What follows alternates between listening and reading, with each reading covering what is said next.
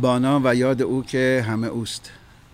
درود و احترام خدمت همراهان گرامی مجله تصویری قاف. براتون بهترین ها رو آرزو می‌کنم. پیش از اینکه با میهمان گرامی و ارجمند این دفتر از برنامه قاف صحبتم رو آغاز بکنم لازم می‌دونم یک توضیح رو در ارتباط با گفتگویی که با دوست بسیار عزیزم جناب آقای همایون اسعدیان داشتیم و شما هم ملاحظه فرمودین عرض بکنم. و اون این که در گفتگویی که با جناب اسعدیان داشتیم مباحث مختلفی خب مطرح شد. از جمله اینکه ایشون اشاره کردن به اینکه آقای وزیر ارشاد گفتن در طی یک ماه یک میلیون هموطن ایرانی یا غیر ایرانی به ایران آمدن و از کنسرت ها و اجراهای صحنه به صلاح استفاده کردن.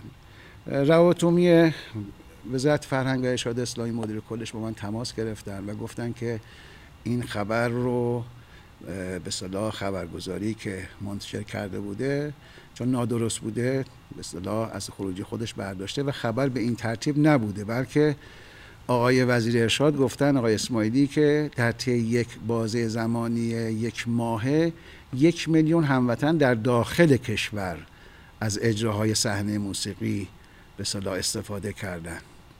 پیرو این به صلاح تماسشون ما من ازشون خواستم که خب یه پاسخی به برنامه بدن که من هم در اولین نوبت برنامه مذارت می‌خوام برای شما بخوانم. تا امروز که به صلاح 25 بهمن هست و ما داریم برنامه رو ضبط می‌کنیم نداده بودن. ما خودمون یک اصلاحیه کامنتی گذاشتیم برای اون گفتگویی که در به صلاح اینستاگرام منتشر شده اون بخش از گفتگو که من براتون می‌خونم. بعد در آخرین لحظات ضبط برنامه هم نامه اداره کل رواتومی وزارت فرهنگ و ارشاد اسلامی به دست من رسید که براتون بخشایش رو می‌خونم. اما توضیحی که بر مبنای نوار صوتی که مدیر کل محترم رواتومی وزارت فرهنگ و ارشاد اسلامی بر من فرستاده بودن این متن رو ما به شکل توضیح تکمیلی در زیر اون پست اینستاگرامی آقای اسعدیان گذاشتیم. توضیح تکمیلی درباره یک اظهار نظر از وزیر ارشاد. طبق صوت ارسالی رواتومی وزارت فرهنگ و ارشاد اسلامی آقای اسماعیلی وزیر محترم ارشاد از آمدن یک میلیون نفر به ایران برای تماشای کنسرت سخن نگفته بلکه بر تماشای یک میلیون هموطن داخل کشور از اجراهای صحنه‌ای موسیقی در یک بازه زمانی یک ماه تاکید داشته است.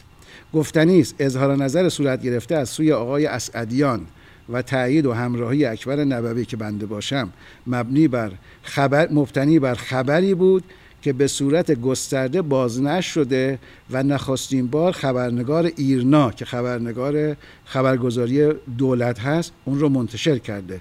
و میهمان و میزبان مجله تصویری قاف از تکذیب آن آگاه نبودند.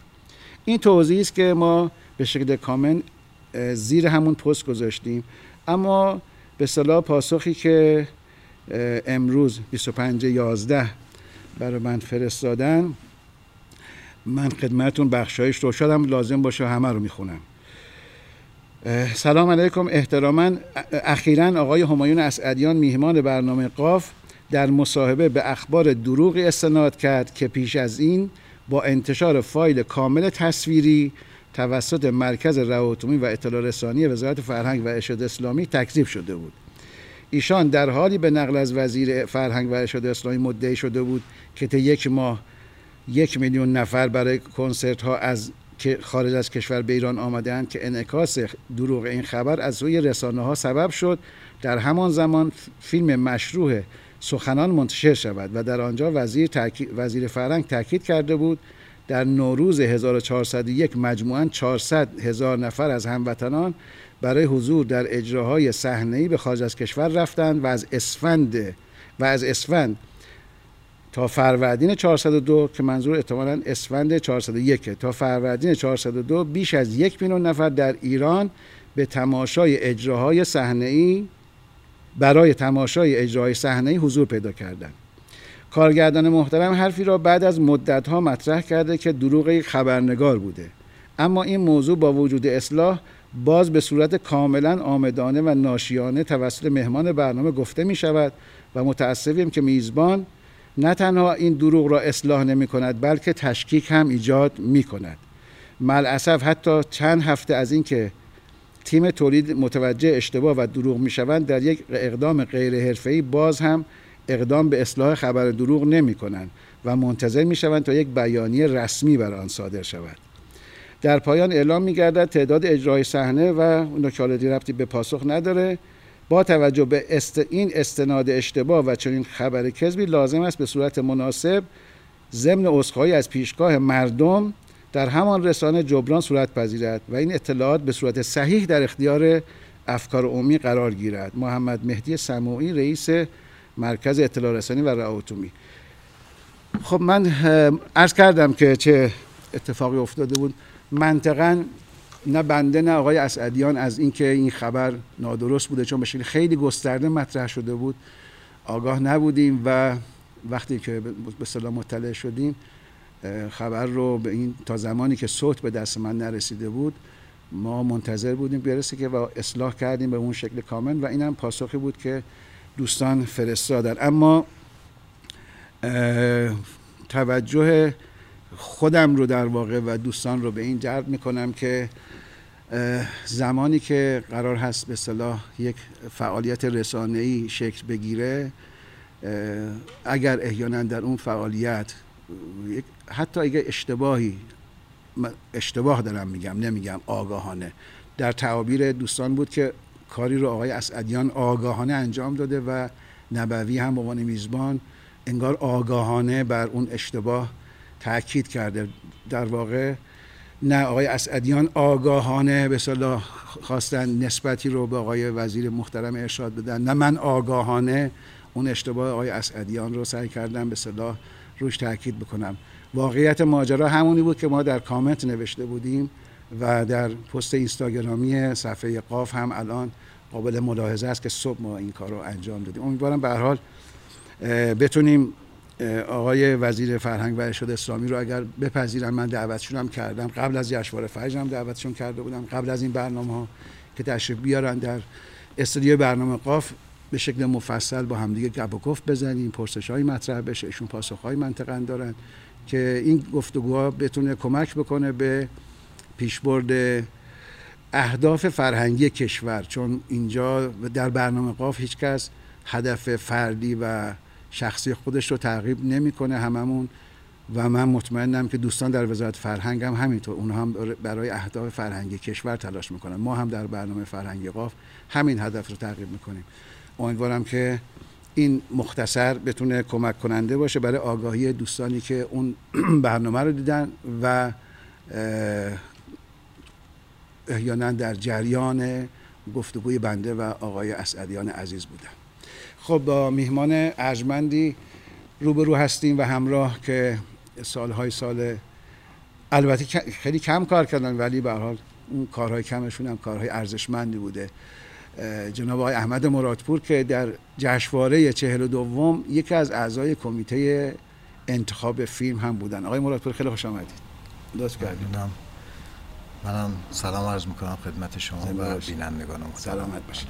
البته من این عرض بکنم که آقای مرادپور اینجا به عنوان یکی از اعضای کمیته انتخاب دعوت شدن نه به عنوان سخنگو چون نه خودشون به صلاح این ادعا رو دارن نه من به عنوان سخنگو دعوتشون کردم چون ایشون سخنگوی کمیته انتخاب هم نبودن و اینجا هم به عنوان یک عضو هنرمند کمیته انتخاب دیدگاهاشون رو مطرح می‌کنن. مجدد خوش آمد میگم. سلامت باشید. زنده باشید. با این شروعی که شما داشتین معلومه که برنامهتون باستابای مؤثری داره و حاشیه های ایجاد می‌کنه که به حال جالبه. یه هشداری هم به مهمانان میگه که یه خورده مراقب حرف زدنشون باشن برای اینکه اتفاقی نیفته. من می‌خوام بگم که اگر نکته ای در ارتباط با هیئت انتخاب جشنواره فجر 42 صحبت می‌کنم نظرات شخصی بله. خود منه و اساسا بار حقوقی برای جشنواره ندارد. اساسا در اون موضع نیستم که من می‌خوام صحبت بکنم. ولی ممکن بار حقوقی برای ما داشته باشه برای برنامه قاف خیلی چطور بود؟ چی؟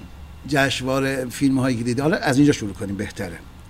به عنوان کسی که عضو کمیته انتخاب بودید حالا منطقا یه گپ و گفت های اولیه داشتید برای که ملاک ها شاخصه هایی رو در نظر بگیرید و مبتنی بر اون ملاک ها و شاخصه ها شروع کنید به انتخاب به تماشای فیلم و بعد هم انتخاب کنید. فیلم ها رو برای بخش مسابقه اصلی جشنواره که سودای سیمرغ هست. چه ملاک ها و معیارهایی مورد اتفاق جمعیتون بود برای انتخاب فیلم؟ جشنواره فجر از اونجایی که کارنامه یک ساله فعالیت سینمایی ایران هست و توی دهه فجر اتفاق میفته چند تا نکته داره. یه برخی از آین نامه ها مربوط میشه به بعد محتوایی و فرهنگی فیلم ها. یه بخش دیگه هم برمیگرده به بخش ساختاری و تکنیکی فیلم ها. که خب طبیعیه که بسیاری از فیلم هایی که مورد ارزیابی قرار می‌گیرن حداقلش اینه که به جهت تکنیکی شانس رقابت داشته باشن. و به جهت محتوایی هم ارزشمند باشن این دوتا کنار هم دیگه معمولا پرگفتگوترین معیارهای انتخاب بود توی هیئت انتخاب برای برگزیدن آثاری که قراره توی مسابقه شرکت بکنن معمولا ایناست دیگه. حالا به فراخور فیلم هایی که نمایش داده میشن و موضوعاتی که دارن تعریف می‌کنن راجبشون بحث و گفتگو می‌شد دیگه. چه به لحاظ محتوایی چه به لحاظ تکنیکی. بله. خب شما چگونه دیدید کارها رو؟ چند تا فیلم؟ حدود هفتاد تا فیلم دیدید هفتاد تا فیلم رو بله. ما بازبینی کردیم. دیدیم نمایش دادن برامون و از بین اینها بایستی تعدادی یعنی حدود 18 تا فیلم بایستی انتخاب می‌شد. برای اینکه توی بخش مسابقه وارد بشه. چهار تا هم از بخش فیلم, فیلم اولی ها باید وارد می‌شد که جمعا به 22 تا می‌رسید. یه جمله آقای امینی گفته بودن در جشنواره که ناچار بودیم یعنی ببخشید ناچار بودن اعضای کمیته انتخاب برای اینکه جدول پر بشه بعضی فیلم ها رو انتخاب کنن. این واقعا اینطور بود. به ناچار بعضی فیلم ها رو انتخاب کردین حالا نمی‌دونم شدت و غلظتی که بود چجوری بود ولی واقعا البته حالا خب. امیدوارم که دوباره من نقل چیز نکنم که با به صدا چیز نکنم به صدا پاسخی بله من فکر می‌کنم که توی انتخاب برخی از فیلم ها دوچار کسری و کمبود بودیم و ناگزیر شدیم که فیلم ها رو برخی از فیلم ها رو با اغماز در واقع وارد بکنیم. اگرچه نکاتی داشتن که به جهت ممکنه به جهت محتوایی یا مثلا روایت کردن خیلی جنبه مثبت جدی نداشتن. اما خب برخی از عوامل بودن که کارشون خوب انجام داده بودن. معلوم بود که شانس شرکت در رقابت رو دارن و ممکنه که توی داوری نهایی مورد قضاوت قرار بگیرن. و از این منظر در واقع برخی از فیلم های اینجوری راه پیدا کردن به مسابقه و انتخاب نهایی. یعنی اگر فیلم مناسب تعدادش قابل توجه بود این فیلم ها تو بخش مسابقه سیمون نمی آمدن. این فیلم که گفتی به ناچار و با اغماز بله. این تعداد. بله اگر که چیز بودن چون توی اون به اصطلاح قضاوت اولیه فیلمایی رو که کاملا شاخص بودن معلوم بودن که چه به جهت محتوایی چه به جهت ساختاری دارای ارزش های قابل اعتنایی هستن خب اونا ابتدا اول وارد مثلا لیست می شدن و بعد کسری ها از فیلم های که امتیازاتی داشتن در واقع انتخاب می شدن این اگر که اون انتخاب اولیه هرچه دستمون پرتر باشه طبیعیه که کمتر ناگزیر میشید شما از اون ذخیره هایی که گذاشتید. حالا برای بعد اگر ببینید بعدا چه میشه اگر که مثلا فیلمی نرسید یا به عنوان رزرو در واقع انتخاب میشن وارد جرگه مسابقه بشن. این وضعیت وجود داشت. حتی توی فیلم اولی ها قرار بود که چهار تا انتخاب بشه. ولی خب چون دستمون پر بود نسبتا درخواست کردیم که یکی از فیلم اولی ها بره توی بخش اصطلاح صدای سیمرغ که اون چهارتا تبدیل بشن به پنج تا که هم این ور حقی ضایع نشده باشه از فیلم اولی ها و همین که ناگزیر نباشیم که از فیلم های ضعیفتر وارد جشنواره بکنیم. این خود 22 تا تعدادم معضلیه دیگه. همین خواستم سوال کنم. این پیشنهاد شما بود که الا و لابد باید 22 تا فیلم رو تو جدول پر کنید یا اصرار و پافشاری دبیر جشنواره بر مبنای مقررات و آینامه جشنواره؟ ظاهرا بر اساس مقرراتی که داشتن و برنامه‌ریزی که برای اکران فیلم ها توی سینما, سینما. کرده بودن ناگزیر بودن که رو 22 تا بسته بشه. سر اینم صحبت شد که خب اگر که واقعا فیلمی شایسته حضور توی اون بخش نیست. برای چی بایستی وارد بشه و خود جشنوارم اعتبار جشنوارم به حال یه جورایی زیر سوال میره دیگه. جشنواره‌ای که تعداد فیلم های خوبش کم باشه اعتبارش هم به طبعش کاهش پیدا می‌کنه دیگه. راجع به اینا خیلی صحبت شد. حضور فیلم ضعیف در بخش مسابقه بازم به اعتبار جشنواره رتمه می‌زنه بله دیگه. بله دیگه. یعنی ما جشنواره رو در واقع فدای جدول نمایش فیلم ها در سینما کردیم تو ایام ببینید من نمی‌تونم اینو با سراحت بگم. چون راجع به این صحبت شد خب یه محضوریت هایی دارن یه برنامه‌ریزی هایی دارن. ممکنه که بلیت هایی فروخته شده باشه برای مردم و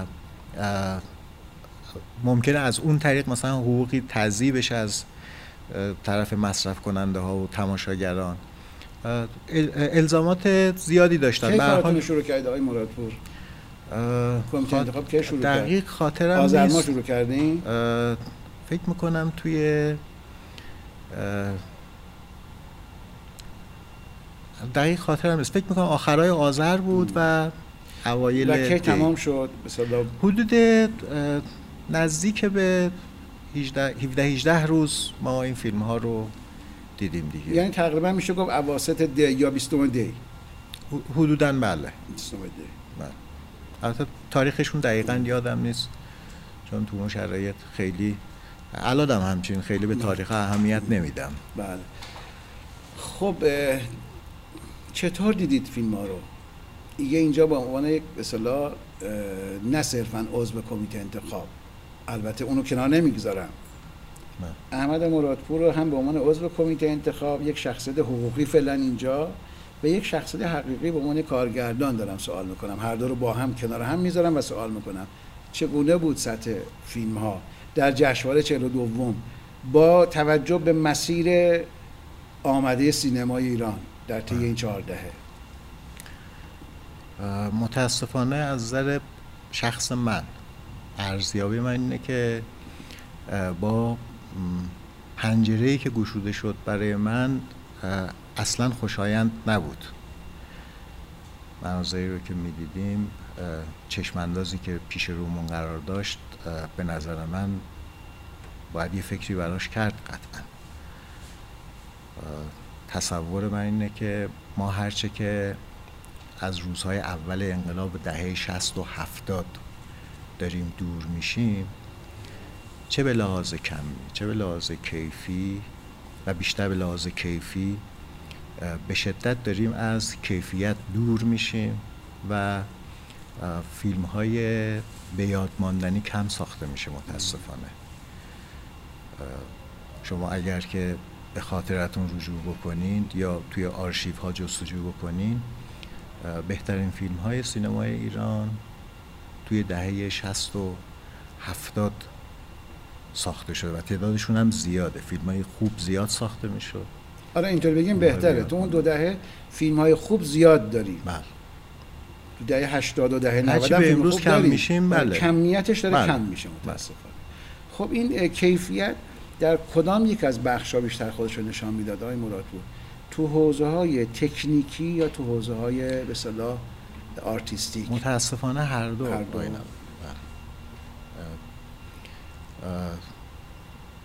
اتفاقا راجع به این توی خود هیئت انتخاب که بودیم فرصت هایی که پیش میومد برای گپ و گفت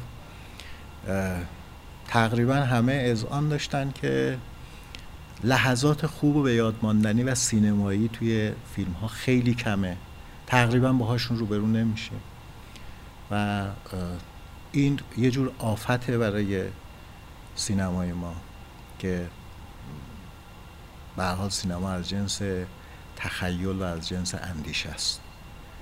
و نه تخیل مناسبی می‌بینی سرگرم کننده جذاب جالبی رو می‌بینید و به لحاظ اندیشه احساس می‌کنید که فیلم ها حرفای جدی برای گفتن دارن. و موضوع و محتوا تلفیق مناسبی توی قالب سینمایی برای روایت صورت نمی‌گیره.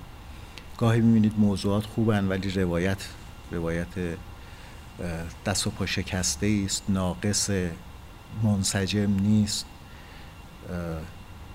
این اتفاق رو توی این فیلم ها خیلی می‌دیدیم. متاسفانه از این منظر هر دو بخش مسئله داریم. ما توی دهه 60 و 70 اگر که مقایسه می‌کردیم خودمون رو با سینمای دنیا تصورم بر این بود که ما حدودا ده سال عقبیم از سینمای روز دنیا. امروز این فاصله خیلی بیشتر شده. چه به لحاظ فنی و تکنیکی و تجهیزات چه به لحاظ موضوعات و شیوه های روایت به شدت عقب افتادیم و اصلا به شکلی که دیگه قابل مقایسه نیستیم. بهتر خودمون وارد این مقایسه نکنیم. انقدر یعنی بله. از دید شما تلخه. بله به نظر من خب فکر کنید چه اتفاقاتی باعث میشه یا باعث شده که به این نقطه برسیم. چون برخی ما مثلا در حوزه روایت حالا برخی از دوستان معتقدن که شاید این جریان دلخوش کردن به خورده پیرنگ در روایت تو سینما ایران که داره به صدا یه چند سالی خیلی باب شده بود یا کمیت این نوع فیلم زیاد شده بود شاید این داره به به اون روایتگری منسجم پیوسته در یک اثر سینمایی داره لطمه می‌زنه. بعضیا علل دیگه ای رو برمیشمردن برای این وضعیت. شما چگونه می‌بینید و اگه بخوایم واقعا بشمریم پارامترها رو من فکر می‌کنم که عناصر زیادی هستن که توی این تغییر روی کرد یا تغییر پیشرفت آهنگ پیشرفت مؤثر هستن. شاید نسبت هاشون نسبت های تأثیر گذاریشون کم و زیاد داشته باشه ولی به هر حال این هست که اساسا تمایل به پرداخت های مینیمالیستی و خورده پیرنگ ها خیلی زیاد شده که یه خورده مثلا آوانگاردتر به نظر می‌رسه. فریبانه است.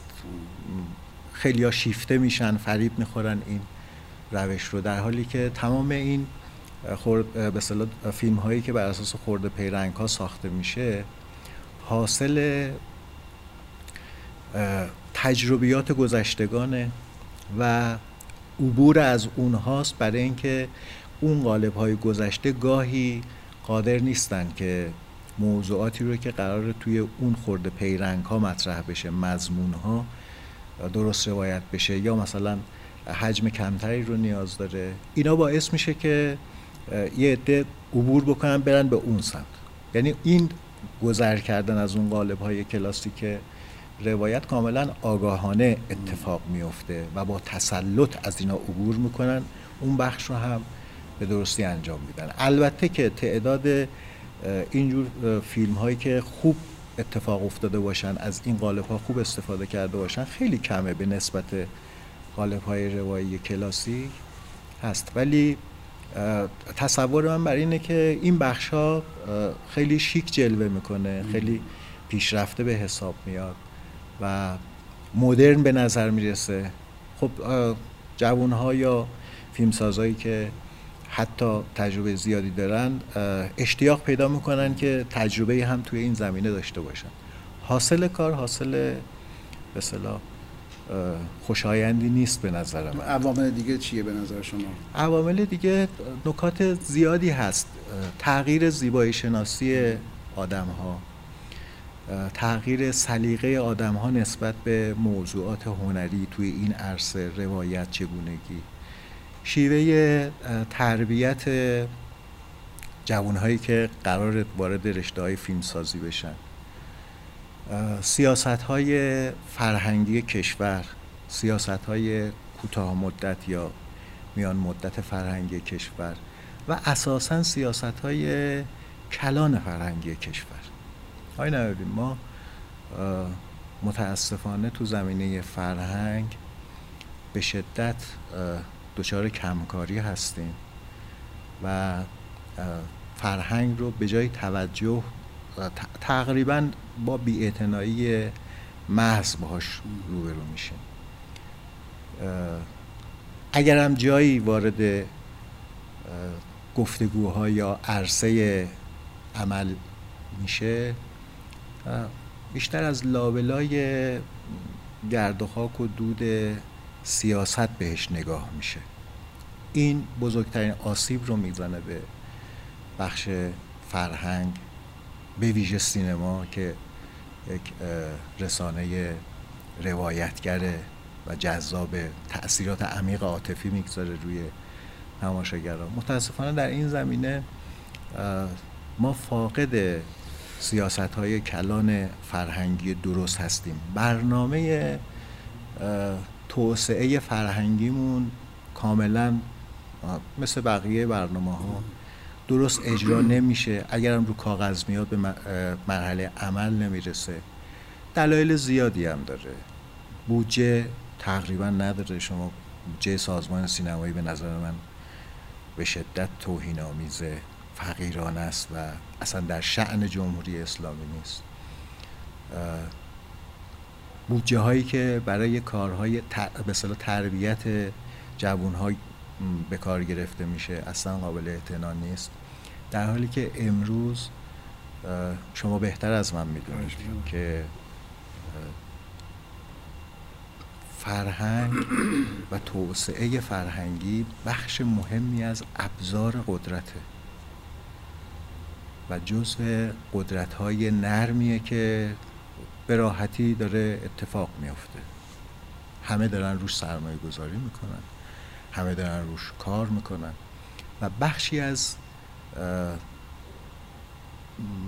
نیات فرهنگیشون رو چه به لحاظ تعمیق بخشیدن ارتقا دادن فرهنگ یا حتی تغییر زائقه فرهنگی و توهی کردن ملت ها برای از فرهنگ غنی خودشون و تزریق فرهنگ غربی دارن از سینما رسانه های دیداری و شنیداری به ویژه سینما و تلویزیون استفاده می‌کنن. جنبه های دیگه هنر هم هست که به اونا هم نیستن اما مهمترینش این هاست که تو این زمینه دارن به شدت کار می‌کنن و موفق هم هستن. جمهوری اسلامی اگه بخواد توی منطقه همچنان جزو کشورهایی باشه که حرف اول رو می‌زنه بایستی تجدید نظر بکنه توی سرمایه گذاری توی حوزه فرهنگ سینما و تلویزیون به تعبیری. تو کمیته انتخاب کارتون راحت بود با توجه به این ضعفایی که برشمردین یا نه؟ کارتون یعنی به جنبندی رسیدن. زود به جنبندی می‌رسیدین یا نه بالاخره؟ تو در مورد برخی فیلم ها خب خیلی سریع به جنبندی می‌رسیدیم. در مورد برخی از فیلم های دیگه خب نه واقعا بحث و گفتگو می‌شد. برخی از فیلم ها حدود مثلا بالای 45 دقیقه یک ساعت گفتگو می‌شد سرشون.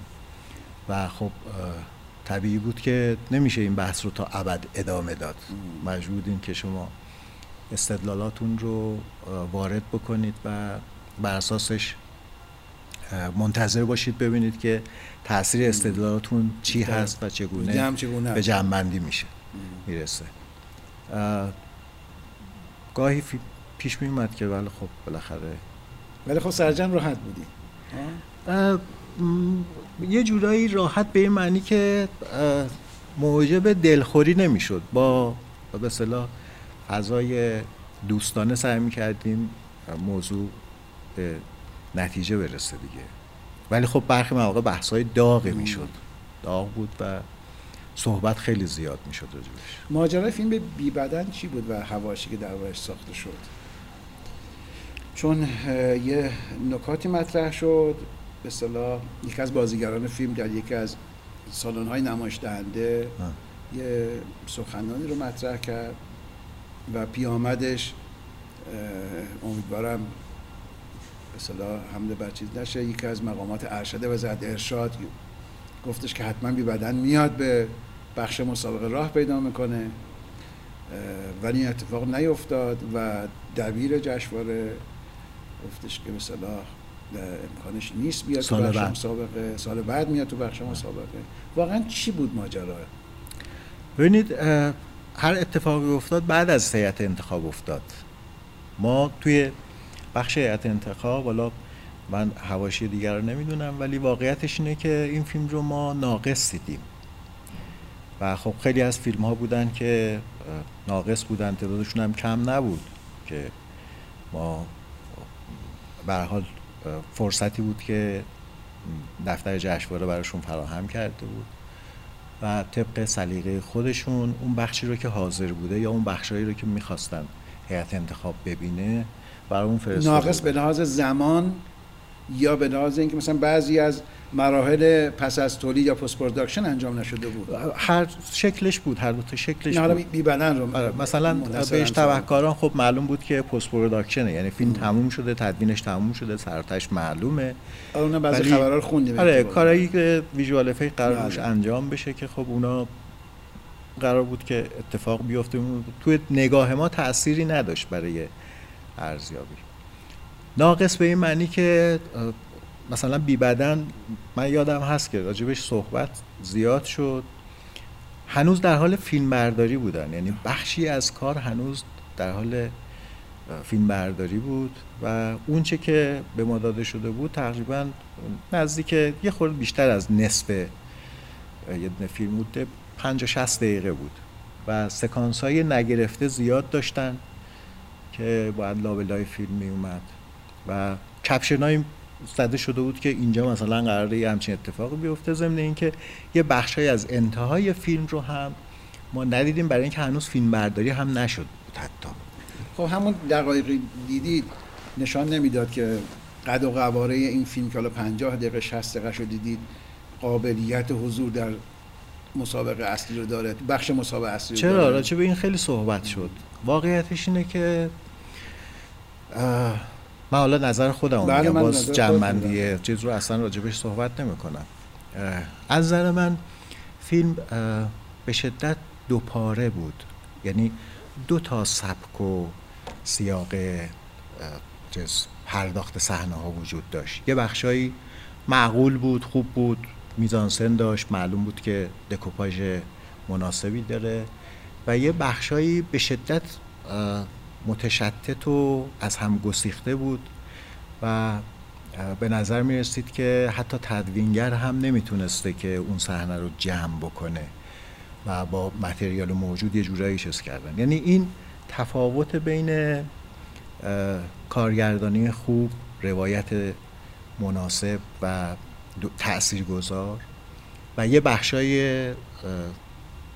یه مقداری مثلا شلخته یا ضعیف وجود داشت که این یه خورده کار رو برای شخص خود من دشوار کرده بود و نمی‌تونستم تشخیص بدم که چقدر از بقیه فیلمی رو که ندیدیم قرار از اون, بخش, ضعیف باشه یا از بخش قوی تر باشه. ولی به هر حال یادم میاد که اگه اشتباه نکرده باشم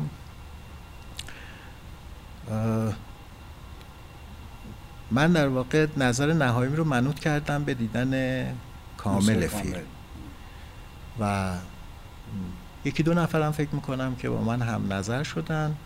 و خب چون امکانش نبود ما باید زودتر فیلم ها رو اعلام می‌کردیم بله. اینا برنامه ریزی می‌کردن و کاراشون انجام می‌دادن. بایستی اسامی فیلم ها رو اعلام می‌کردیم. فکر کنم قرار بر این شد که در واقع این رو بسپاریم به دبیر جشنواره. که اگر که فیلم وقتی کامل شد چون معلوم نبود کی کامل میشه اصلا میشه یا نمیشه. اگر که خودشون در واقع صلاح دیدن این رو ببرن توی به صلاح بخش صدای سیمرغ. آره. نه صدای سیمرغ نه. توی جشنواره. جزء فیلم اولیه ها به حساب می اومد آها. جزء فیلم اولیه ها به حساب می اومد بیاد توی جشنواره. اینکه اه، کدومی که از این فیلم ها هم در واقع وارد این بخش بشه خب یه بخشایی رو ما در واقع چه می‌کردیم اونو سپردیم به دبیر جشنواره. یعنی من خودم اقلا این اه، نیابت رو دادم به ایشون که اگر که دیدن که کاملش خوبه و شایستگی حضور تو بخش سیمرغ داره خوب وارد بشه و بره تو بخش جشنواره. نمایش داده بشه و بره برای چیز کردن. ولی واقعا چیز نبود. ما اتفاقاتی که افتاد بعد از این بله، ماجرا بود. تو ما بعد اسامی رو. اعلام می‌کردیم. بله ما بعد اسامی رو اعلام می‌کردیم. و اسامی هم خب اعلام شد و فکر می‌کنم که بی بدن هم اومد دیگه. بله. چند درصد از خروجی کارتون راضی هستی شما؟ من از کارم؟ از خروجی به اصطلاح کمیته انتخاب.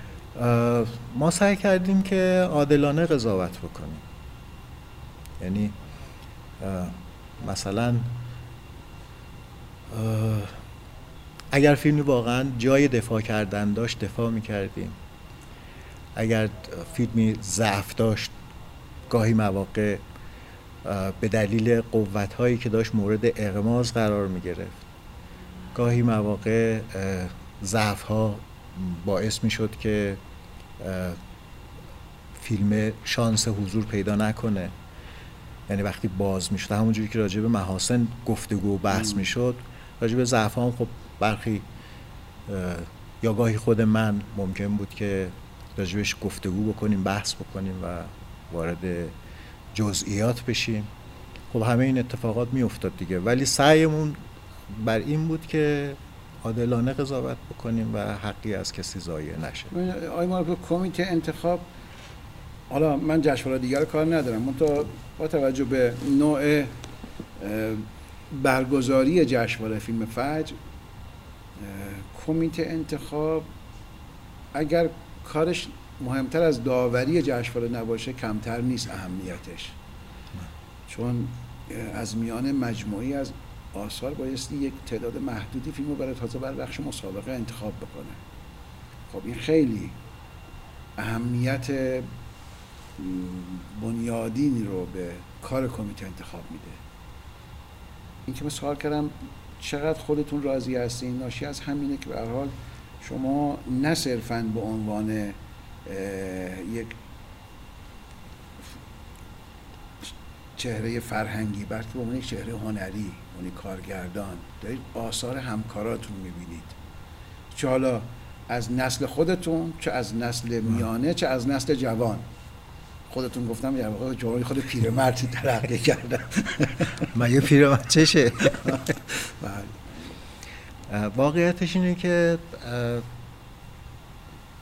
رو بخش جوانها خب همه حس خوبی دارن. دلشون می‌خواد که به جوانها کمک بکنن. توی هیئت انتخابم همینجوری بود. یعنی من این فضا رو می‌دیدم که سعی می‌کردن که یه خورده مهربانانه تر یه خورده با دیدگاه تشویقی با به موضوعات نگاه بکنن به فیلم نگاه بکنن. و اگر فیلمی شایسته تشویق هست حتی حضورش توی به اصطلاح اه، جشنواره فجر انگیزه میده و باعث میشه که طرف تلاش بیشتری بکنه برای بهبود روایت داستانی خودش یا در آینده کاریش مؤثر باشه. خب اینا در نظر گرفته میشون بعدش هم بالاخره شما یه متریالی داری میریزن رو میز میگن که از بین اینا سوا کن. ممکنه بله. که خیلی از اینها با ذائقه شما جور در نیاد. ولی یا حتی با مقررات جشنواره برای انتخاب جور در نیاد. و شما ناگزیرید که بیشتر به مقررات جشنواره تکیه بکنید تا دیدگاه های شخصیتون و سعی بکنید که دیدگاه خودتون رو نزدیک بکنید به اون و پیدا بکنید اون مواردی رو که می‌تونه برای جشنواره مفید باشه. و این انتخابا از توی همون متریال موجود اتفاق افتاده. از این هفتاد فیلمی که دیدین آیا بود اثر یا آثاری که یک رگه ها و یک بارقه های خاص داشته و خوب از آب و گل نیومده و احمد مرادپور گفت آخ حیف شد بود؟ فیلم اینجوری نبود ولی لحظات زیادی بود توی فیلم ها که به سرعت همه متوجه می شدن که لحظه به این خوبی چجوری خراب شد. چرا باید خراب می شد متاسفانه روایتگرمون کارگردانمون توی اون لحظه یا تمرکز نداشته یا عوامل دیگه ای دخیل بوده و نتونسته معنای درست اون صحنه رو درک بکنه و اون رو سعی بکنه با دکوپاژ و به کمک بقیه عوامل وارد پرده سینما بکنه. لحظات اینجوری زیاد داشتیم توی فیلم ها که راجوش بحث می‌شد گفتگو می‌شد اینا. نمونه هم دارم. منتها فکر نمی کنم که خیلی مناسب باشه من مثال بزنم. نه اگر مثبت بود مثال می‌زدید خوب بود ولی اگر می‌خواد منفی بشه نه مثال نزنید. تو داوران چون من هیچ فیلمی ندیدم اینو بگم مثلا یادم رفت هیچ فیلمی ندیدم. آره کاملا خالی و ذهنم. خب پس من خیالم راحت باشه که خیلی نمی‌تونید منو گیر بندازید نه خواهش می‌کنم. من که اصلا توانشو ندارم شما گیر بندازم. نه من خالی و ذهن مطلقم نسبت به فیلم های جشنواره چون برای همین برنامه قاف داشتیم. به صلاح درگیر تولید بخش مختلف ویژه جشنواره بودیم. فرصت نکردم برم فیلم ببینم. یه بخشایش هم حقیقتش انقدر چیزای منفی میخوندم. یه که دو روزی هم احیانا فرصت مجالی بود. یه خورده تنبلی میماد برم ببینم.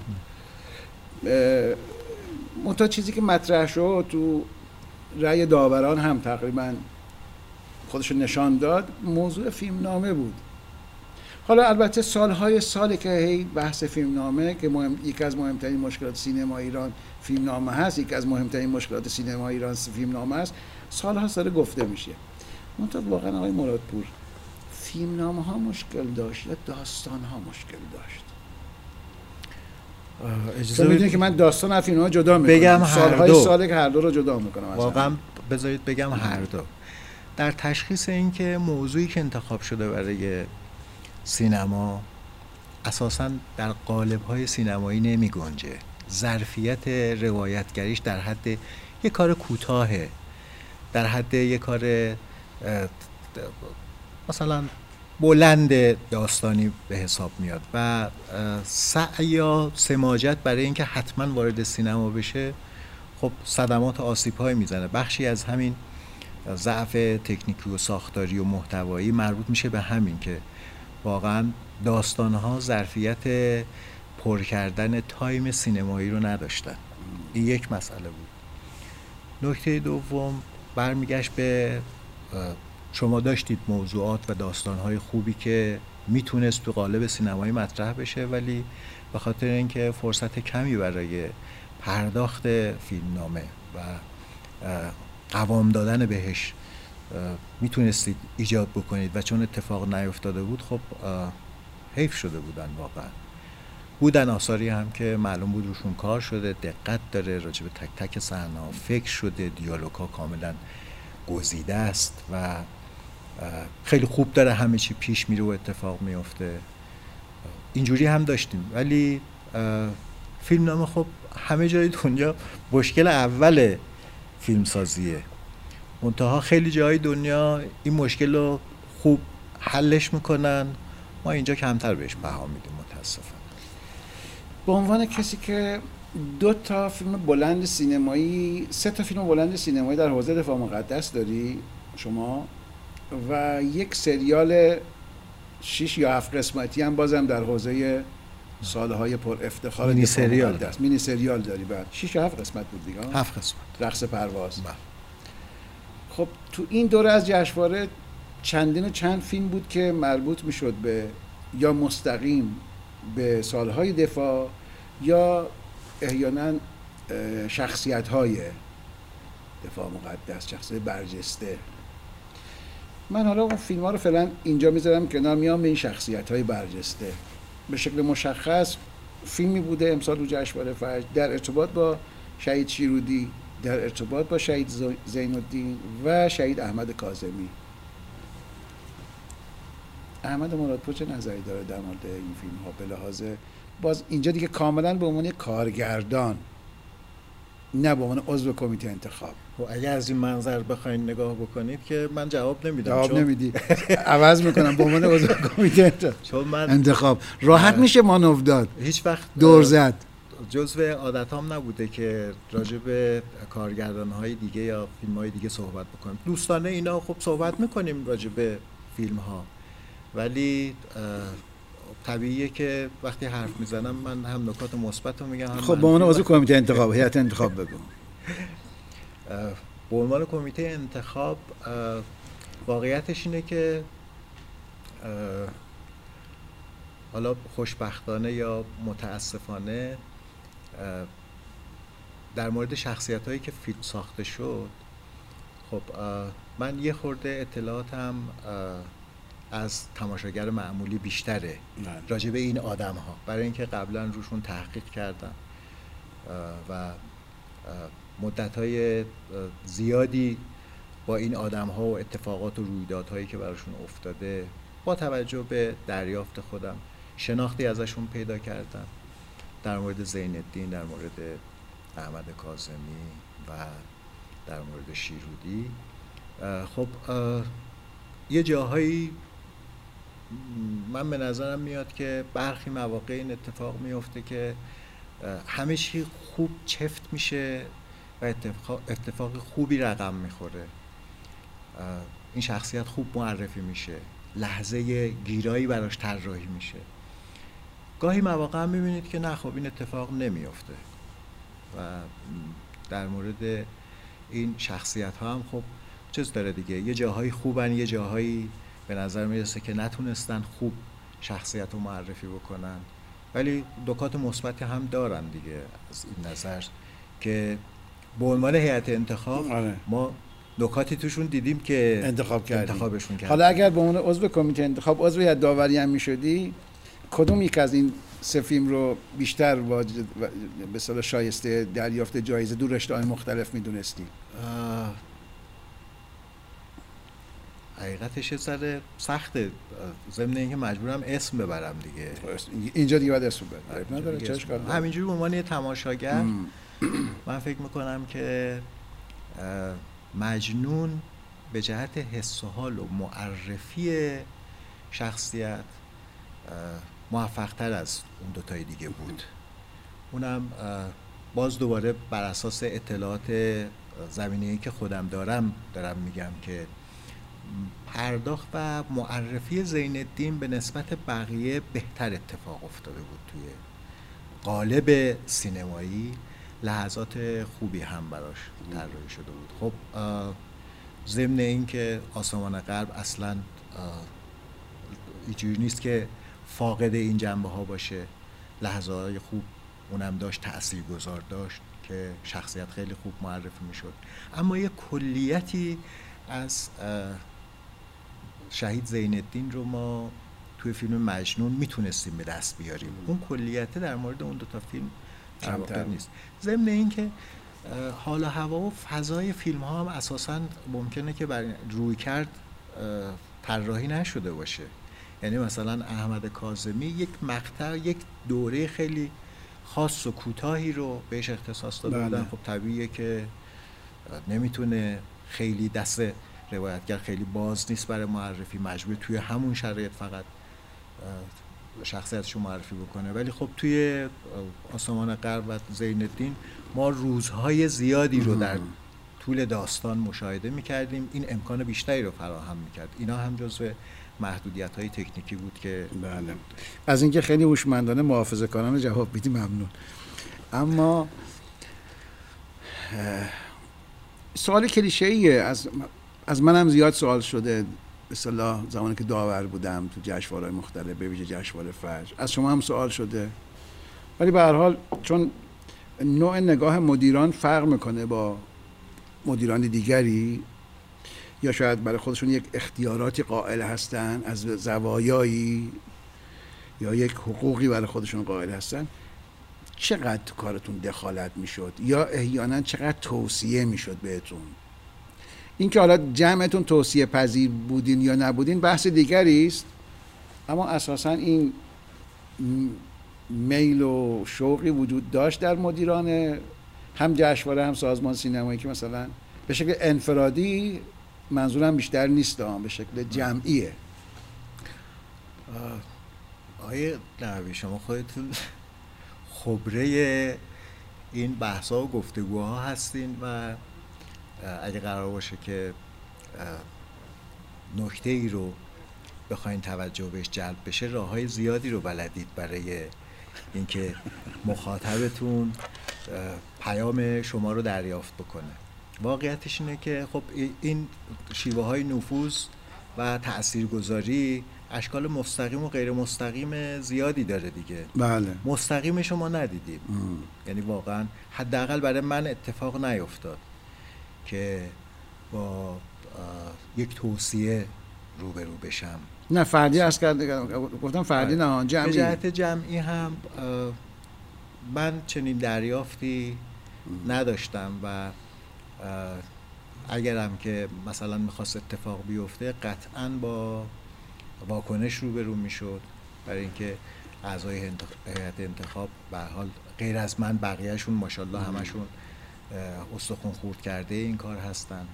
سابقهشون کاملا روشن و مشخصه. دیدگاه های هنریشون کاملا عیانه و استاد به حساب میان و توصیه کردن به این آدم های ذره به نظر می‌رسه که برخورنده باشه چون وقتی از من زمانی که داور جشنواره فجر بودم سوال می‌کردن مثلا توصیه می‌کردم والا هیچ نوع توصیه ای چون به حال به قول شما ترکیب داوری یا ترکیب کمیته انتخاب اهم خیلی مهمه.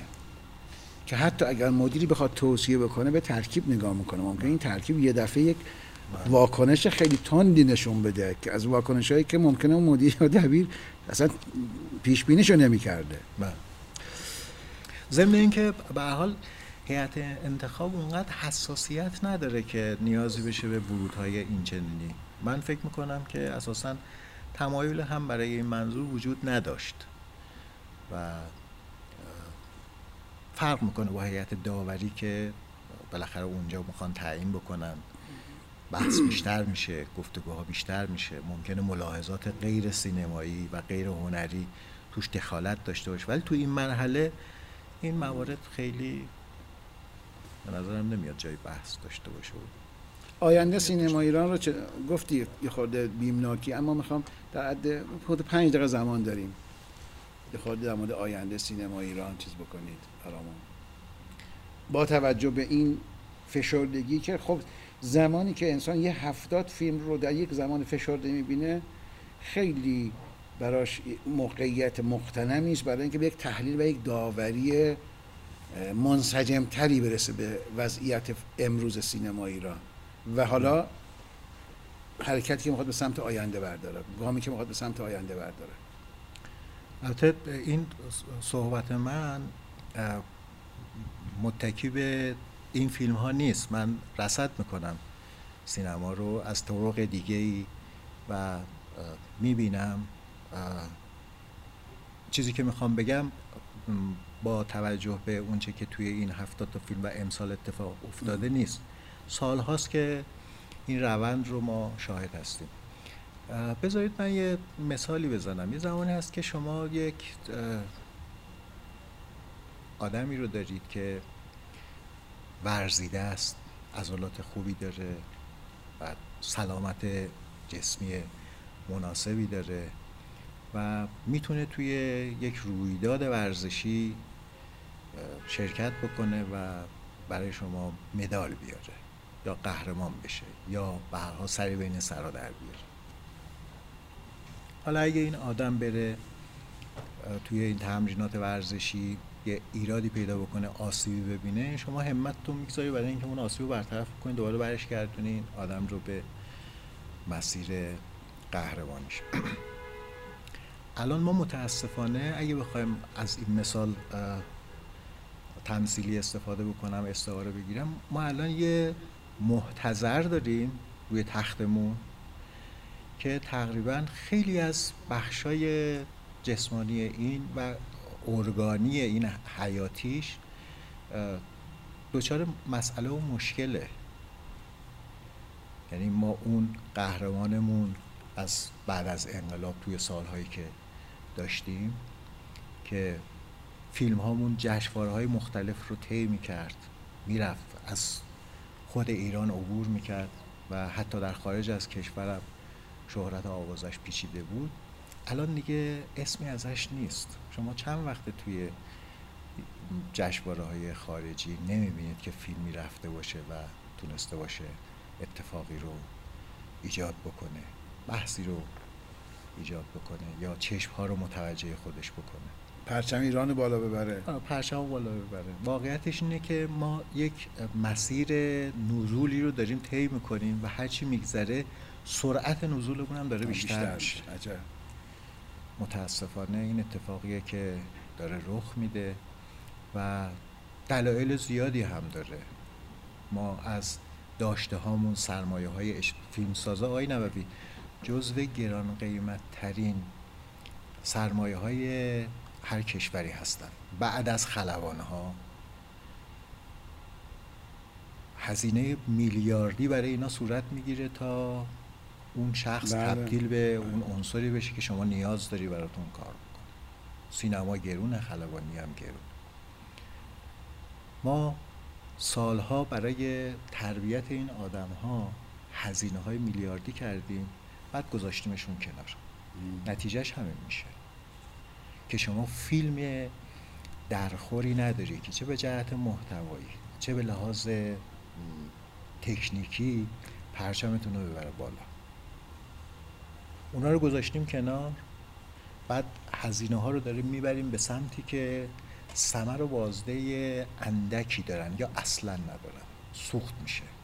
نمونه شد توی فیلم هایی که به دولت یا دولتی ها در واقع تهیه کردن شما نگاه بکنید ببینید که از تعداد فیلم هایی که ساختن چند تاش قابل اعتناست؟ چه هزینه شده براشون؟ تجربه این سرمایه های اجتماعی حضور این آدم ها نفس کشیدن این آدم ها برای ما یک نعمت بزرگه. درسته. آقای مهجوی رو از دست دادیم. آقای گیارستمی رو از دست دادیم. اینا دیگه جایگزین نمیشن. در حالی که اون جوانهایی که ما امروز براشون سرمایه گذاری می‌کنیم قراره ده سال دیگه 15 سال دیگه جای بزرگان سینمای بله. ما رو بگیرن. این اتفاق نمیافته. برای اینکه مسیر مسیر درستی نیست. از طرف دیگه فیلمسازای متبهر با تجربه و فهیم و با تکنیک و دارای زیبایی شناسی زیبایی شناسی به قابل اعتنا و در سطح استانداردهای جهانی ما داریم ازشون استفاده هم نمی‌کنیم. خب یکی از دلایلش همینه دیگه که صحنه رو خالی کردیم. اون چه که الان اتفاق افتاده در واقع بیماریه که تقریبا روی تخته و هیچ کاریش نمی‌تونیم بکنیم. هر جاشو بخوای درست بکنی ده تا ایراد دیگه داره که ثمری هم نداره شما. دستشو درست کنی پاشو درست بکنی. به هر حال اعضای دیگه هم داره که اونا هم برای خودشون قابل اعتنا هستن.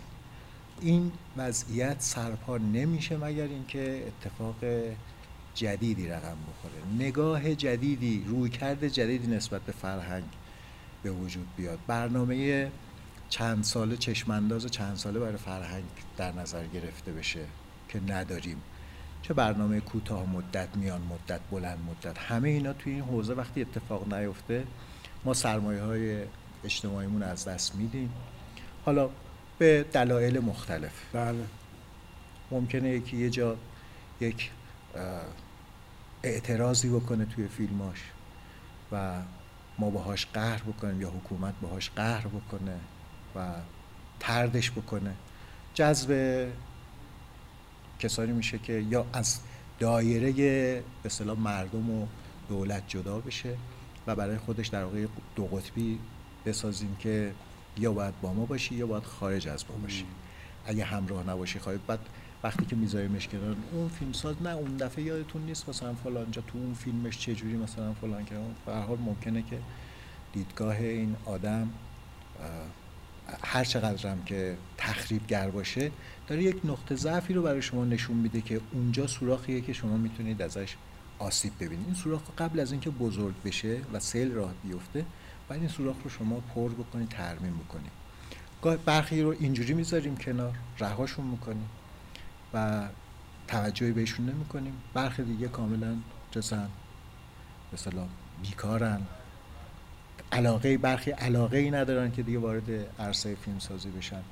و نتیجهش این میشه که شما دستتون خالی میشه برای اینکه پرچمدار بیشتری داشته باشید. دست شما درد نکنه. خیلی خیلی آقای پور عزیز ممنونم.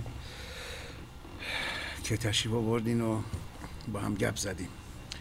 از شما عزیزان همراه هم سپاسگزارم که با دفتری دیگر از مجله تصویری قاف با ما همراه بودید. دلتون شاد و آیندهتون روشن. خدا نگهدار.